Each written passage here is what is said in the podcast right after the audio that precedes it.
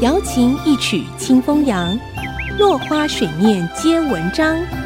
刘炯朗校长邀您共享读书之乐。欢迎收听《落花水面皆文章》，我是刘炯朗。今天我们讲定价的目标和原则。探讨定定价格之前，必须先讲定定价格的目标和原则。第一，为了赚钱，赚钱分成细水长流型和一触可及型。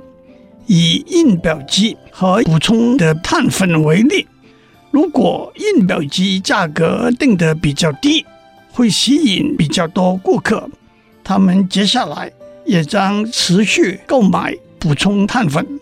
长远来说，赚的钱会比较多。如果印表机的价格定得比较高，短期间赚的钱比较多，但顾客群就比较小。补充碳粉的收入也会比较少。第二，为了增加销售的数量和增加销售的总收入，薄利多销是大家常常讲的。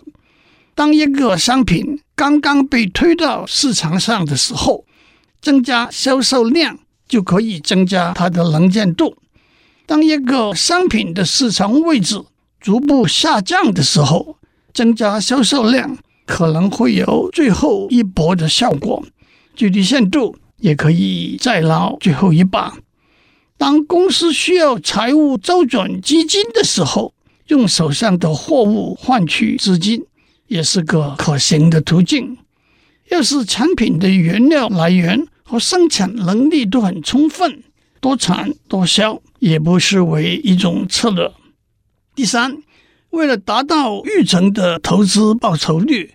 好向投资人交代，稳定投资人的信心。第四，用价格塑造产品或者企业的形象。价格高肯定是好东西，价格低肯定是价廉物美。路易威登的产品就是那么贵，那么好。白馒头十块钱一个，鲜肉包子十五块钱一个的包子店，每天从早到晚。同样大排长龙。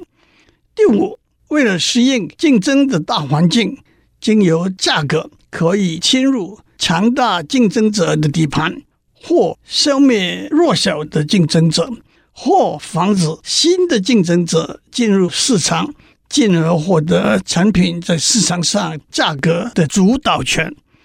第六，为了负起企业的社会责任，奉行企业的理念。而不光是以牟利为唯一的目标。第七，为了符合遵守法令规章，绝不逾越红线。在今天庞大而复杂、跨越国际的全球经济体系里头，每个国家和地区对商品价格的定定都有严谨的法令规范，以保护当地的企业和消费者的权益。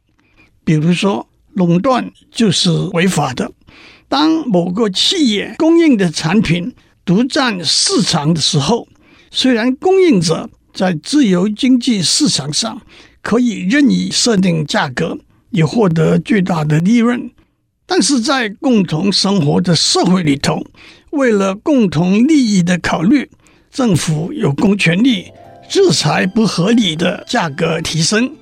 例如风灾、水灾过后，商人不能够趁着食品、燃料、医药用品缺乏的机会，任意提高这些生活必需品的售价。今天讲到这里，我们下次再见。落花水面皆文章，联发科技真诚献上好礼，给每一颗跃动的智慧心灵。